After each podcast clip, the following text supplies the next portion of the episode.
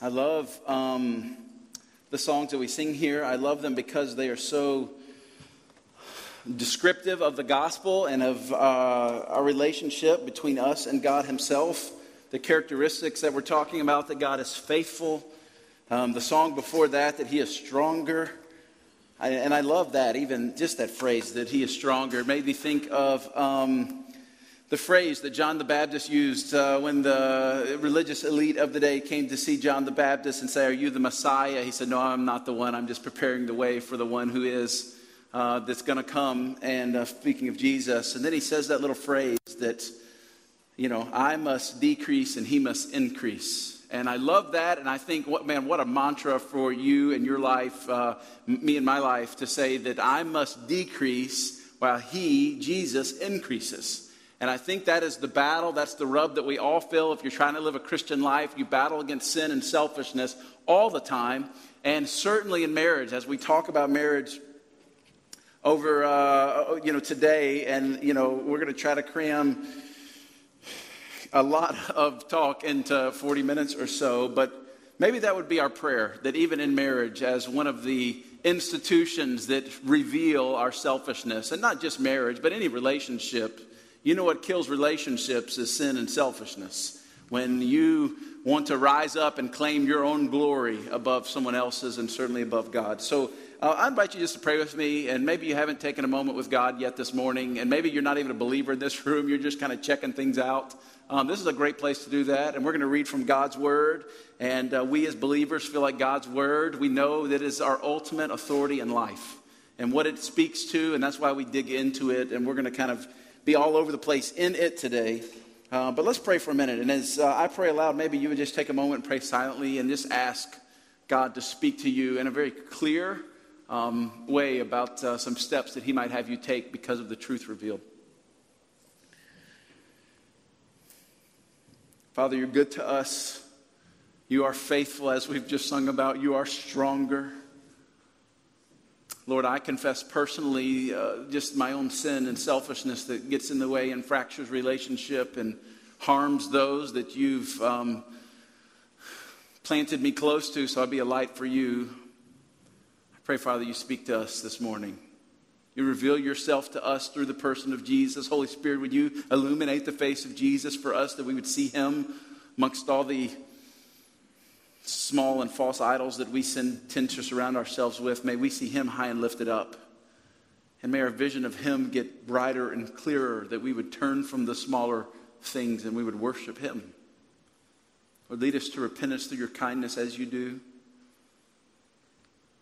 It's in Jesus' name that we pray. Uh, amen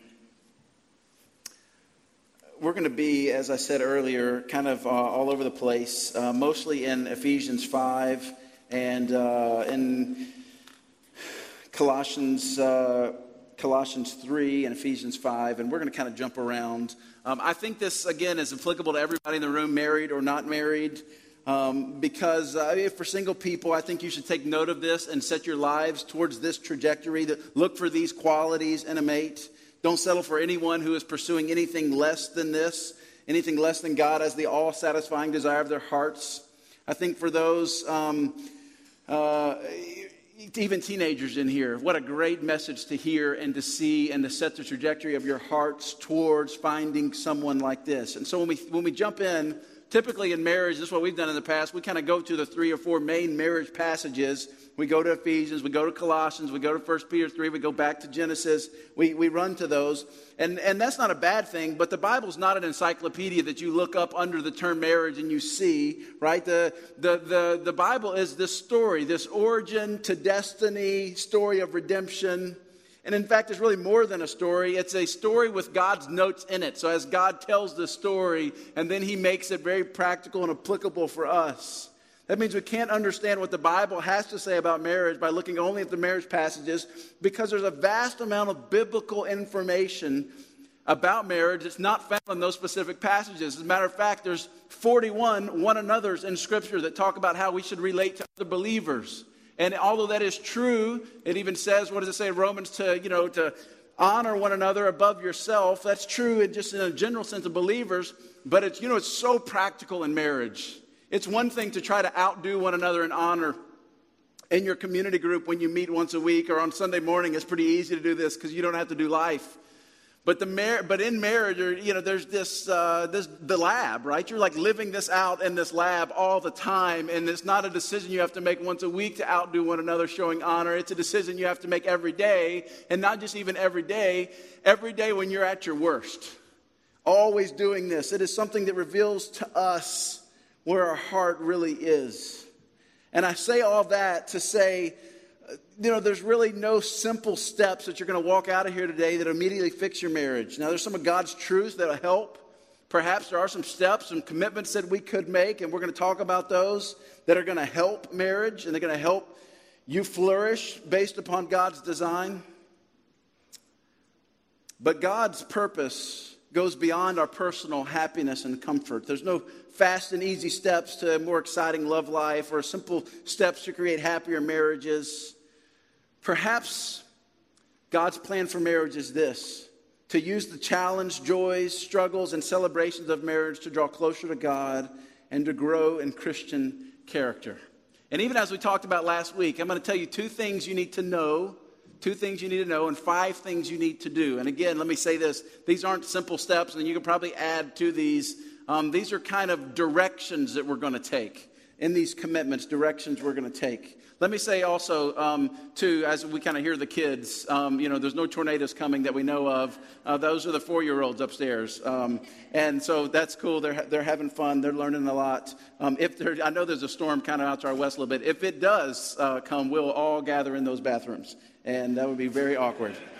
Somebody might say, I'd just rather die out here. Um, it's all good. That's happened one time in our journey where we had to like hunker down. Very awkward. Um, try to outdo one another in honor in that situation, right? That'd be awesome. Two things you need to know and five things you need to do. My, my, my purpose this morning is to encourage and equip you. Um, in doing this. I, I, can't fight the fights that you're going to fight in marriage, um, and there will be fights. Any healthy marriage is going to have some disagreement, going to have some conflict, and hopefully going to have conflict resolution. But two things you need to know, and five things you do. First uh, thing you need to know is that marriage is not about your happiness. I say this so that your expectation will be more in line with the truth. Unrealistic expectations always leads to disappointment and frustration.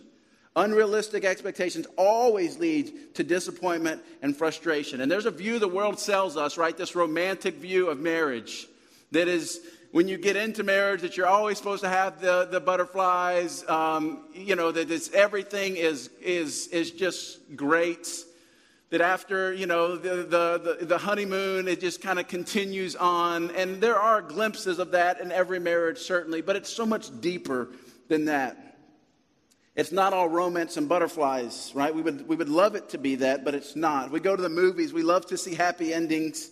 We love to see this is the typical plot of most movie lines right? There's like one major obstacle right? And there's the crisis and then, you know, the man and the woman have got to kind of overcome the crisis. He needs to tell the truth about his past. As soon as he does that, you don't have to lie to her. She's going to accept him anyway, and they're going to live happily ever after, right? That's kind of like the gist. And you just kind of change the plot just a little bit, and that fits. Mo- and we love it if it ends he, you know, she t- he tells the truth, she accepts him and extends grace. They're going to be a perfect couple. Now, here's the problem with that is that marriage is like that scenario every day of your life, right? It's not just tell the truth once, it's every day of your life, you have to come to the grips of, I need to be truthful and honest. And the other one has to reciprocate with uh, grace and acceptance. And, and so, so Hollywood, in essence, kind of sells us the wrong expectations. And that always leads to frustration and disappointment. We live in a world that still sadly is terribly broken. And your marriage will not escape its brokenness. We live with flawed people. Your marriage will not be protected from those flaws. We're two sinners living in a sinful world, often, ha- often having a house full of little sinner kids. You could say that twice, the sinner kids part. Right? Conflict is going to happen, and when it happens, when the romantic feelings seem, don't seem very close, right? The goal here is don't bail on that. You're right where you need to be because God uses marriage as the greatest tool to expose your own selfishness and to lead you to repentance. As long as we're two sinners living in a fallen world, gonna be, there's going to be work to do. Sometimes that means being willing to serve when it's the last thing we want to do. Sometimes it means being willing to listen when our instinct is to argue. Sometimes it means being willing, being willing to love even when those moments even in those moments when the other doesn't seem deserving of your love. Sometimes it means to humbly ask for forgiveness when we're tempted to argue and fight that we're right. Sometimes it means being, being willing to go through moments of tension so that the truth can get on the table. Sometimes it means being willing to overlook minor offenses for the flourishing of your spouse. There's one thing we know for sure that as we rest in God's grace, we're called to give grace to one another. Our home should be grace labs where, where it's just played out over and over and over. Our home should be a testimony to the world. That's in the passage that Jason read that, that God looked over everything, and the highest ideal that He could come as an illustration to God's love for us, or specifically Christ's love for the church, was that of marriage. And as a husband, as a husband and wife, as, as they as they offend one another and as they reconcile and forgive and show grace, that should be a testament to the world that this is who God is like. He's like one who has been offended by our sin, but instead of reciprocating his wrath on us, he extended the arm of grace and salvation to us so that we could be reconciled back to him. And every marriage should be a display case for that very thing of grace and reconciliation. We rest in his grace. We're called to give grace to one another. I think there are two lenses that we look through. Paul Tripp mentions this in his book, uh, What Did You Expect? It's a great mar- uh, book on marriage. What did you expect? I, I love that phrase. What did you expect? Not this. Um, I think there are two lenses he talks about we look through. The first is the personal happiness paradigm. This is the lens we look through, or the worldview that we have, that everything in life um, is, is about my happiness runs through this filter of will this make me happy? Happiness is not bad, it's just the wrong goal in life, Tripp says. Or maybe not just the wrong goal, it's too small of a goal. This is what he says about that. I have this quote on the screen God is working on something deep, necessary, and eternal. If he was not working on this, he would not be faithful to his promises to you. God is transforming you into the image of His Son. And this is how good God is, right? That He uses difficulty of life, even difficulty in marriage, but even greater than that, just difficulty and trials and tribulations and just tough weeks at work and a boss that doesn't understand and a bad report from the doctor that God said didn't necessarily cause those things, but He can use those things to shape you into the tool that He has designed you to be so that you would be more effective in this world and that your joy would even be greater. Isn't that good? That God is so good that you have this sinfulness inside of you. And like a good surgeon, right, He takes the scalpel and He begins to cut those things out. And even though you love those things, he knows they're not best for you, and so he begins to remove them slowly and surely. He cuts out and then he mends personal happiness paradigm. This is what we're wired to think up through. This is the result of the fall. All of us are just born in this sinful nature, asking ourselves of every decision, will this make me happy? But the second lens that we should look through, a more biblical worldview, is the personal holiness paradigm. That's, I know it's a really big word, but what it means is that God is working through everyday circumstances to change you. And He's going to do it forever right? Until we meet him. So there's no even married couples in here that have been married for 50 years that God is still not at work doing this very thing. Even though it may be hard to admit, there is still sin inside you, and sin gets away of what you were meant to be and designed to do. And by the way, sin is the biggest obstacle in marriage, keeping us from unity and understanding and love. But God is using these difficulties of the here and now to transform you, to rescue you from you.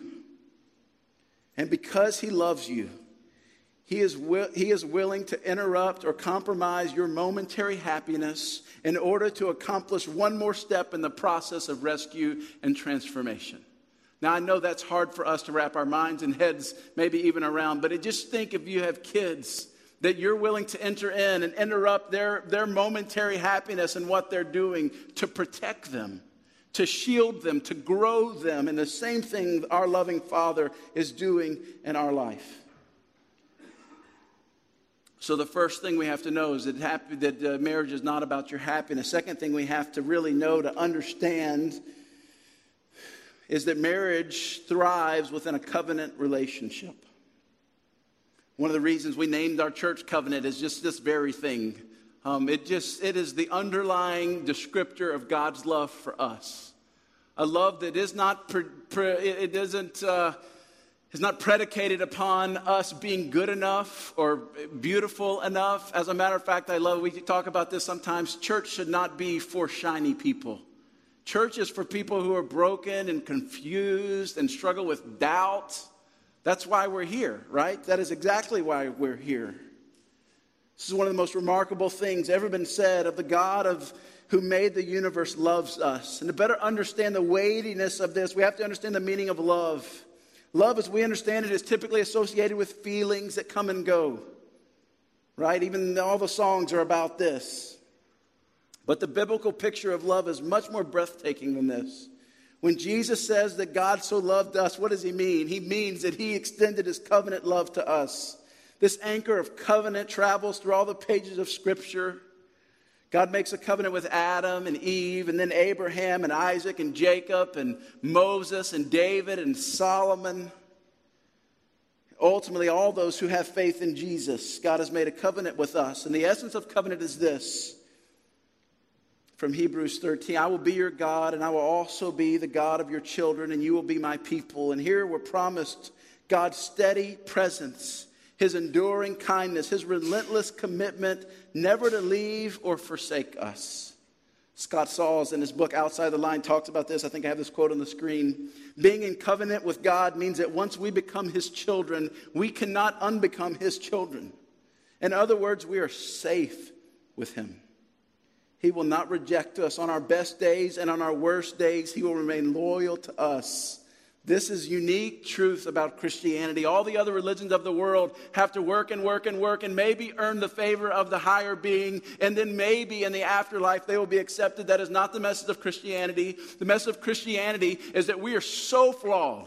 We are so sinful. Even on our best day, we can have no relationship with God. We are eternally separated from Him. But God loved us to this extent that He sent His own Son, Jesus, who lived a perfect life died on a cross in our place, was died and was buried, and three days later rose again, victorious over death, and is now seated at the right hand. And he is waiting to come back to receive all of those that place our faith and trust in Jesus Christ as our connection back to God. That is the beauty of the gospel, and that's what it means to be in covenant relationship with Him. That is the uniqueness of Christianity. That God will not push the eject button on us when we fall short of the mark. We are never on eggshells with Him because He is the God who forgives and He is the God who stays. Just think about that. He's the God who knows you better than you know yourself, and He's still just relentlessly committed to you. Jesus is the God who stays with us 70 times 7 and then some. And for that very reason, God said that marriage was to be a covenant that mirrored God's love for his church. So, in the same way, I did a wedding yesterday and I reminded, I think they bit off a little more than they chewed. They didn't know me. So, we went, we went through covenant love yesterday. And someone asked me, I didn't expect preaching at the wedding. I was like, then don't call me, right? That's, that's what I do you get someone else. In the same way that a bride commits this to, to, the, to her groom, to be in covenant, to be faithful with one another in sickness and in health, the vows you make in joy and sorrow, for better for worse. So God has covenanted himself to us. It's in the covenant that we can really work through difficult issues. Just think about this. If, we, if marriage was not a covenant, then you would always be so fearful of being honest with each other in fear that someone might run. If they really see who I am, then I'm going to run. So, so what do we do? We have to hide. If covenant, if, if marriage is not covenant, I read an article a few, uh, it was written a few years ago. I read it this week. Uh, I don't know if the New York Times or one of the New York papers that talked about there should be term limits on marriage now, and marriage should only last for five years. And after five years, you could re up because you're going to lose interest and you're going to have conflict. And I said, that is the best picture of the worldly idea of marriage. But on the other hand, we have the biblical view of marriage. It says marriage is for a lifetime. It's this idea of covenant. It doesn't matter how ugly things get, for richer or poor, for better or worse. It doesn't matter how ugly things get. I'm staying. I'm in this with you forever. That's this idea of covenant. I read too from a very godly uh, sociologist this week. I was reading an article about marriage. He said that he believes that couples really don't start seeing real fruit in marriage until year 15. That's when fruitfulness, those first 15 years, is the roots. And many of us can take a deep breath and be like, okay, there's hope for us, right? We're going we're going to make this. I think that's. I think it's possibly true. And I know, too, let me just say this. I don't want this to fill this weight of guilt over you. There's probably people in here that have been divorced. And, you know, let me say this what's in the past is in the past. This is the trajectory of your life from now, now on. Because you understand the grace of God here, this is the trajectory of my life forward. Okay, here's the five commitments. Two things we need to know that marriage is not about your personal happiness. And you have to understand that marriage thrives within a covenant, right? Relationship between you and your spouse and with God. Here are the commitments we make.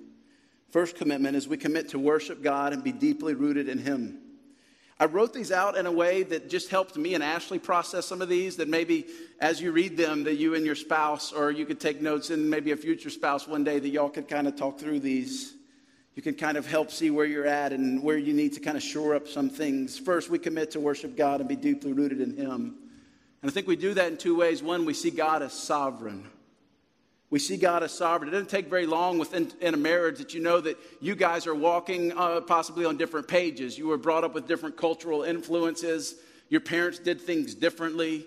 Um, and, and you come into a marriage and everything just kind of gets, oh, oh my goodness, I didn't even, I didn't, I've, I've shared this before. Um, one, of my, one of my very good friends, um, like the biggest fight they had that almost caused them to split up was the question of where are we going to put the bread.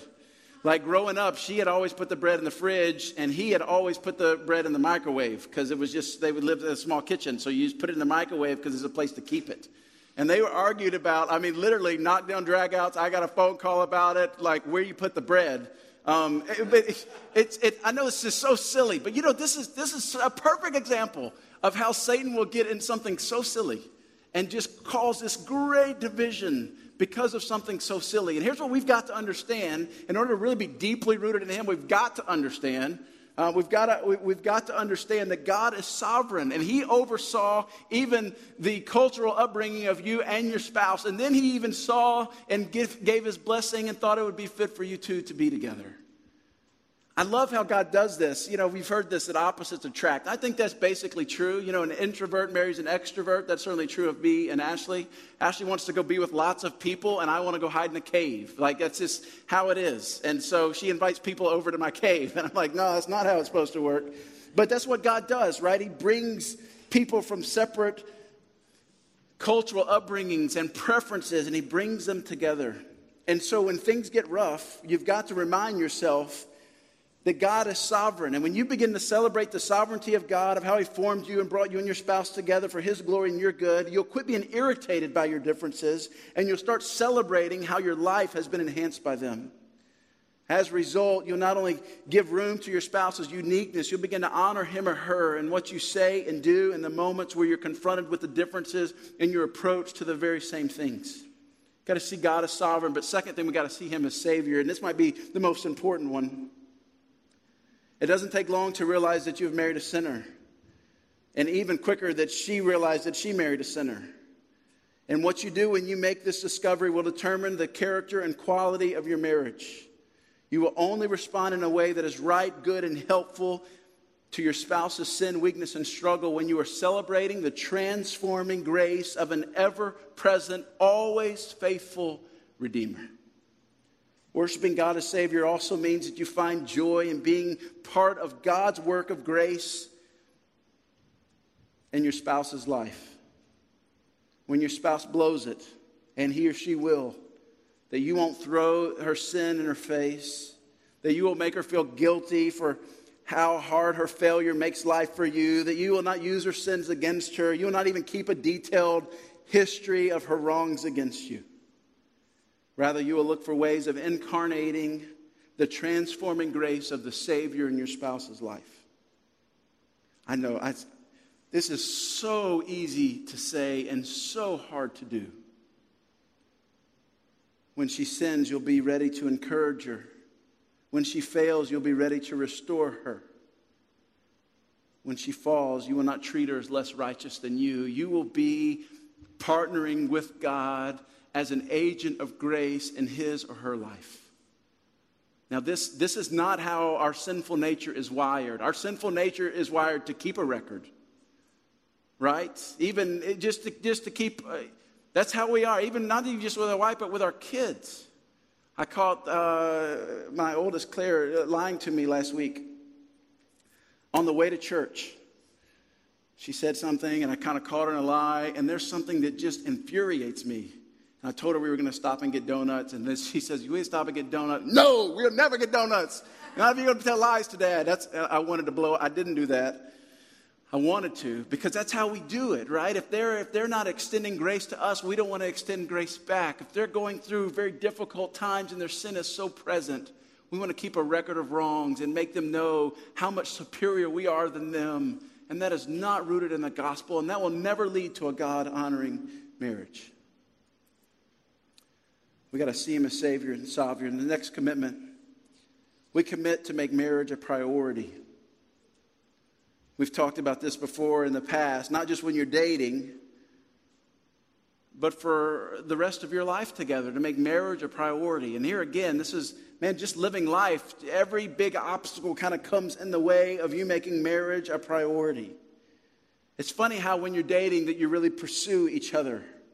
That you, you know, you look for the perfect gift on your first Valentine's Day together. You go to the perfect place. You put a lot of work into it. Well, most people do. I think I've told you before that Ashley and I's first Valentine's Day, I took her to Ryan's Steakhouse. It was awesome. And I showed up, and uh, she had like was dressed in the you know in the dress and uh, heels, and I showed up in athletic shorts and flip flops. And she saw me, and her face just like dropped. I was like, "Oh, this is one of those kind of days. I need to. It's funny how when most of us are dating, we make such a priority to really court one another, to really please one another, to really investigate and pursue one another. But oftentimes, when you get married, you feel like the pursuit is over, but it's never over. I think one of the beautiful things, I think it's beautiful now, maybe in Ashley and I's next conflict, I won't think it's beautiful. I think one of the beautiful things in marriage is how different we are and how, how you can figure out your uh, wife and you can figure out everything about her that's really only good for about three hours. Because three hours from now, all of that might change again. With every kid uh, that we've had, that Ashley's uh, change, her desires change, everything changes. It's like this new mystery that we have to continue working at to kind of find her heart and what makes it tick and how I can be an agent of grace to her. We've got to make marriage a priority. That's so evident in the scripture that Jason read.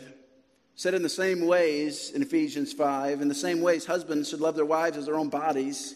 Who loves his wife loves himself, for no one ever hated his own flesh, but nourishes it and cherishes it, just as Christ does the church, because we are members of his body. Then he used this covenant language. Therefore, a man shall leave his father and mother and hold fast to his wife, and the two will become one flesh. I love that kind of, maybe you've heard it, right? The leave and, and cleave in the old King James.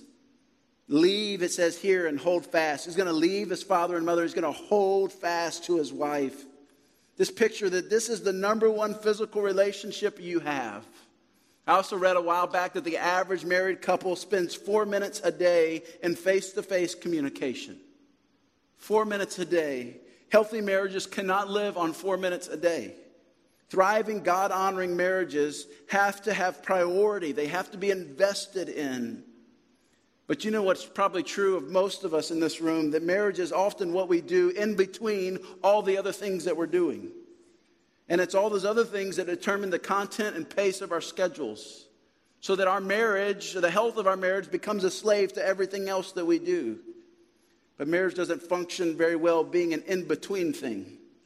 Marriages surely don't tend to thrive when we leave them alone and ask them to grow on their own. a marriage that is going to grow, going to change, and become increasingly healthy needs cultivation. Make marriage a priority. As Ash and I evaluated some of these very things, this is probably one that we probably ranked lowest on the list because life happens. And before we know it, we're doing marriage right in between all the other things. The next commitment is we need to learn to show attention and affection. Show attention and affection. Again, that sounds a lot easier than it actually is. Attention and affection is how we build friendship in our marriage. This idea of oneship, of leaving and holding fast, is this, this idea of, of being friends, the, the best friends. This is the extended part we talked about earlier. Remember again when you were dating, maybe how great your friendship was. I mean, it literally threw me for a loop. You know, people could see it in, in my face. Man, what's going on with you? And how excited you were because you've met someone new and you're spending hours and hours with them on the phone. Or maybe not. I don't know if that's, you know, I, I know I, I hate talking to people on the phone. And if you've been in our church very long, I've hung up on you a few times. And I, I apologize for that. I feel like phone is just for exchanging information. That's why texting is the most brilliant thing in the world for me, right? None of the pleasantries, straight to what do you need from me? No, it's a terrible pastor. I should not be saying those things. I should go sell used cars or something. It'd probably fit better. But when Ashley and I were dating, this is before everyone had cell phones, right? We were using like the portable phone, and I would like drain the battery on that thing every day, just on the phone for three or four hours listening to each other breathe, I guess. I don't know what we were doing or what we were even talking about, but there's this idea that you want to become best of friends. We've got to give, commit to giving attention, to make it a goal, to make a heart level connection with your spouse every day. The Bible tells us in Hebrews 3 that we should encourage each other, one another daily. And many of us, are better at living out that verse in our huddles or even at our workplaces than we are at home. We take that seriously for our huddles and our workplaces. We're going to try to text and encourage. We're going to try to be there and support. But when we get home, it's kind of just all that is thrown up to the side. And that shouldn't be that way. Give attention and then also give affection. Affection is this physical expression of love. We have to learn to communicate on each other's level. We've got to learn to speak their language. This was probably the most recent conflict that Ashley and I had. And she realized she was wrong and repent. I'm kidding. She's not in here, so I can say whatever I want, right? No, learn to speak her own language. And this is where, I don't know if you've heard of the book, The, the Different Love Languages. Um, man, what a great book to read to learn how to communicate to one another based upon their love, predominant love language, or how they feel appreciated. For mine, it's words of affirmation and, and physical touch. And for Ashley, it's uh, like service. So, uh, and I've said this story before, I, I bought her some uh, diamond earrings on like our fifth anniversary. And I was so excited and saved up, and I gave them to her, and she was like, oh, thanks. And that's all I got. You know, I thought more. Like a couple weeks later, she was at work and I vacuumed the house, and she still talks about it to this day, right? Because it's acts of service. She felt so loved and appreciated because I take time to do that. And we've got to learn to speak each other's language. And this is not something that gets easy. We just always default for how we feel love as the way we want to express love. And that's not what this is. Even, even the biblical language is not this. We've got to learn to show attention and affection, to speak their language. I love in 1 Peter 3, it says this Likewise, husbands, live with your wives in an understanding way, showing honor in an understanding way, a way that she understands, a way that, a way that she comprehends as your expression of love. This takes a lot of work to accomplish this, and showing proper affection takes incredible work and pursuit. Maybe a question you would ask your spouse every week. Now, again, maybe Ashley and I playing this out too much. On Sundays, we sit down and we kind of evaluate our week, and this is when we gospel each other. It's really hard to gospel each other in the midst of crisis. So, Sunday nights, we're going to have these conversations. Maybe you would have a conversation today. You would ask your spouse, Did you feel like I loved you well this week? What could I have done differently that would have better communicated my love? You know each other's heart for each other, but sometimes we just don't communicate that very well. We also got to invest into our, into our schedules, different ways, practical ways to build your friendship. Again, we already talked about this, but uninterrupted time every day. One of the things that helped us with this is we took the TV out of our room.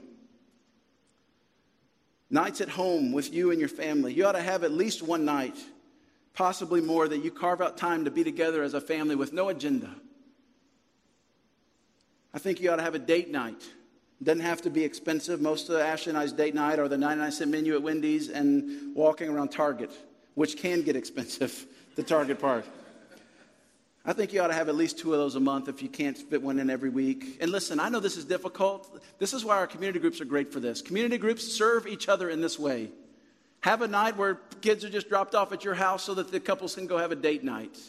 And uh, some of us are willing to offer that, but we don't want to ask that of someone else. And just get over that. If we're a community group that is committed to loving and fostering the love of God and being a display to the world, then we need to do this for each other.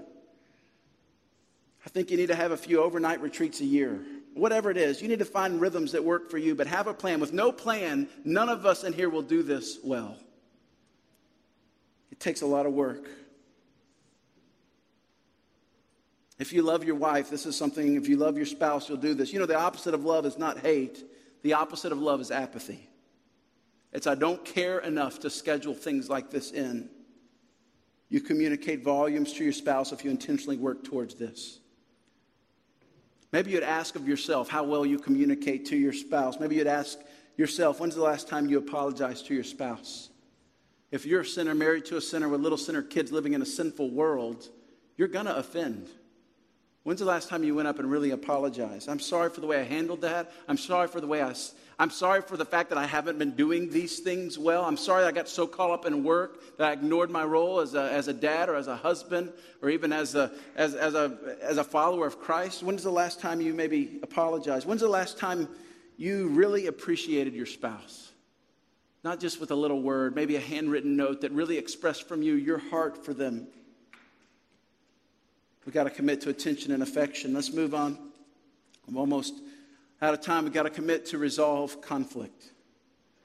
And we could just do a whole sermon on this one. Most of us tend to run from conflict, letting offenses build up until something blows up. But that is not the biblical way. The biblical way is one of confession, repentance, and forgiveness. Look at this Colossians 3 passage with me. Again, this is talking to just believers, but it's certainly true and played out in marriages. Verse 12 Put on then, as God's chosen ones, holy and beloved, compassionate hearts, kindness, humility, meekness, and patience, bearing with one another, and if anyone has a complaint against another, forgiving each other. As the Lord has forgiven you, you must also forgive. I love just even that part. Just if someone else has, if you, if one has a complaint against another, just forgive them. We say this all the time here that it doesn't even have to be like restored communication in this, but if, this, if there's an offense, just forgive, just give it to God and forgive them. And above all else, put on love, it says in verse 14, which binds everything together in perfect harmony, and let the peace of Christ rule in your hearts, to which indeed you are called in one body, and be thankful. Moving on, 16, he says, Let the word of Christ dwell in you richly. We're talking about committing to resolving conflict. And I love that all the adjectives used here talk about pressing through conflict, forgiving one another, having compassionate hearts with kindness and humility and meekness and patience, and bearing with one another in love. There's a guy wrote a book called Crucial Conversations. This is what he said of pressing through conflict. If you don't talk it out, you will act it out and your behavior will always provoke a response. If there's conflict, and this is not just true of marriage, this is any relationship. Relationship with your boss, relationship with coworkers, relationship with neighbors. If someone does something to offend you, you've got two choices. You can suppress it and then you're going to act out like, you know, your coldness or hatred towards them or your upsetness towards them, or you can talk it out. If you don't talk it out, you're going to act it out. And we could, again, build a whole sermon on what this means of conflict resolution. But let's, I think in Ephesians 3, it kind of lists a few things here that we can look through. This is maybe how we talk through these things, how we resolve conflict. The first is to be thankful. When you enter into something with a thankful heart, not a vengeful heart or a bitter heart, when you enter into something with a thankful heart, everything changes automatically. He says, Be thankful in verse 15. In verse 16, he tells us to always be filled with the words of Christ. Any kind of conflict resolution should begin with prayer, and I would encourage you, both of you, to pray. It is very hard to pray to the God of the universe when you're mad at your spouse. Most times, this is what breaks me right here. Just the discipline when we're talking through conflict, we're both going to pray before we kind of hash this thing out. And God, I mean, like the surgeon that He is, will just break my heart. I can't even continue to talk because I'm weeping at my own pride and arrogance. Down in verse 19, in the same passage, Paul reminds husbands to love your wives and don't be harsh with them. I think that's the third thing to be thankful, to be filled with the words of Christ, and never to be harsh. You have to maybe ask yourself do you really want what's best, or do you want her or him to know that I'm right here? To overlook minor offenses, it drives me crazy when I'm talking to a couple and they're telling a story. I, I went to the store last Saturday and the other spouse interrupts. No, it wasn't Saturday, it was Wednesday. Like, who cares when it was, right? All that does is kind of, is kind of tear down one another that you can't tell a story the right way. The, overlook minor offenses. So what if you, she hasn't brought you coffee and you brought her coffee, you know, every day of, of your marriage? overlook minor offenses. Again, this is going to, who cares where you put the bread, right? Don't even eat bread, right? It'd be probably better for you. Overlook minor offenses. This is going to go so far in your marriage. You know, it's the minor offenses that normally are the things that just take root in us and cause bitterness. And then finally, seek to understand. Come in, with a heart that really wants to understand. All right, the last commitment is commit to adjustment and change. You have to commit to adjustment and change. And this is, again, an interdependence. It takes both sides to really do this. Again, Tripp says this, I think I have this on here. Marriage is really just a long term exercise in gardening. The practice of pulling weeds is a daily necessity. We are all weedy people who need to pull personal and relational weeds daily that our marriage so that our marriage can grow. Sinners, which in case you forgot all of us are, always drag sin into their marriages. And the weeds of thought and decision and desire and motivation, word and action cannot be completely avoided this side of heaven. So pulling weeds is the necessary commitment of any good, God honoring marriage. Adjustment. This is two sided. Some of you in marriage need to grow more than the other, but we all need adjustment because we all are sinners. And then change. Adjustment and change. Change represents the result of the adjustment. We don't just adjust temporarily, just like we don't repent just momentarily, but there has to be followed up with change. The Bible calls this repentance. Because we are sinners, we're bent towards selfishness. We're bent towards ourselves and away from God. This wrecks our relationship, starting with God, but being seen evident with others, especially in marriage. This is so true of the first and second commandment that Jesus gave. The first great commandment always defines the second great commandment. Always.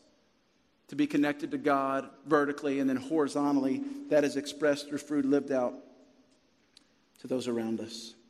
This is where we kind of get to communion, and I want this to sit for a minute. This is one of the reasons we do communion most weeks. It's time for reflection. It's time for repentance. I ask the band to go ahead and come on up. Communion, the reason we do it most weeks is just so this can sit. So you can just take the truth you've heard, let the Holy Spirit speak to you, and just screw it down a little bit in your heart. That these aren't words that are passing through your ears, that these aren't ideals of Christian virtue, that we're going to go out there and live a better life. But this is the gospel in us. We all realize we're sinners, and marriage shows us that on a daily basis. And relationships that are broken and fractured shows, shows us that on a daily basis. And repentance should be a sweet word on our lips. That this is when we realize that we are sinners and we are hopeless. We are so desperately in need of a Savior, but a Savior has come. And for those of you believers that you've placed your faith and trust in Christ, and the communion that we're going to take is going to remind us of that. It reminds us of how much we are loved and how much we should love. When we partake of the bread, we're reminded of the body of Christ. And not just his body and death, but the life that he lived of serving. Such a beautiful life. Never demanding, as it says in Philippians, equality with God, something to be grasped, but laying down his life for us, taking on the form of a servant. What a beautiful life. We take the body, we remember that. And then we participate and we take the, the juice, we dip the, the body in, into the, you know, the bread into the juice, we're reminded of the sacrifice that God made for us. But not only did he say that no greater love hath any man than this, and he laid down his life for his friends, Jesus did that for us. We can be reminded through this external symbol. Paul warned the church in 1 Corinthians not to rush into communion, but to take your time to examine your heart, to confess sin, and then participate. And my encouragement is the same for you today. Again, the biblical kind of parameters for communion, you don't have to be a member of Covenant Church, but kind of the things that the gospel lays out, the Bible lays out for us, is that you would be a believer in Jesus Christ as your Lord and Savior and only hope for heaven, and you'd be living a life of obedience towards Him. That's why Paul told that church in, in Corinth, he said, Don't take it unless you've examined your heart first. Don't rush into it. Examine your heart. Ask God to reveal anything that's sinful and then confess those things to Him. And then participate with a clear conscience. And so that's my encouragement. I'm going to pray for us, and the band's just going to play softly, and we're just going to give you some time to do that. I'm going to be standing uh, over here to uh, my left and your right. If you want to talk to somebody, I'd love to talk to you. Maybe pray for you. Maybe if you're not a believer, you're not participating this time, maybe you just think, God, if you're real, would you speak to me? I believe He will. Let me pray for us. We'll move into the time of communion. Father, thank you for the truth of your word. Thank you for this high ideal of marriage that is impossible without your power and love and grace in us. I pray we wouldn't walk out of here all beat up because of these hard words, but we would walk out of here so secure that you love us, that you're God who stays that we could walk into marriage and even communicate that very same thing to our spouse. Through those that don't know you, Jesus, I pray today would be the day they take a step towards you. They cross this line of faith, confessing their sin and placing faith and trust in you. Father, you're so good to us. Speak to us now. It's in Jesus' name that we pray. Amen.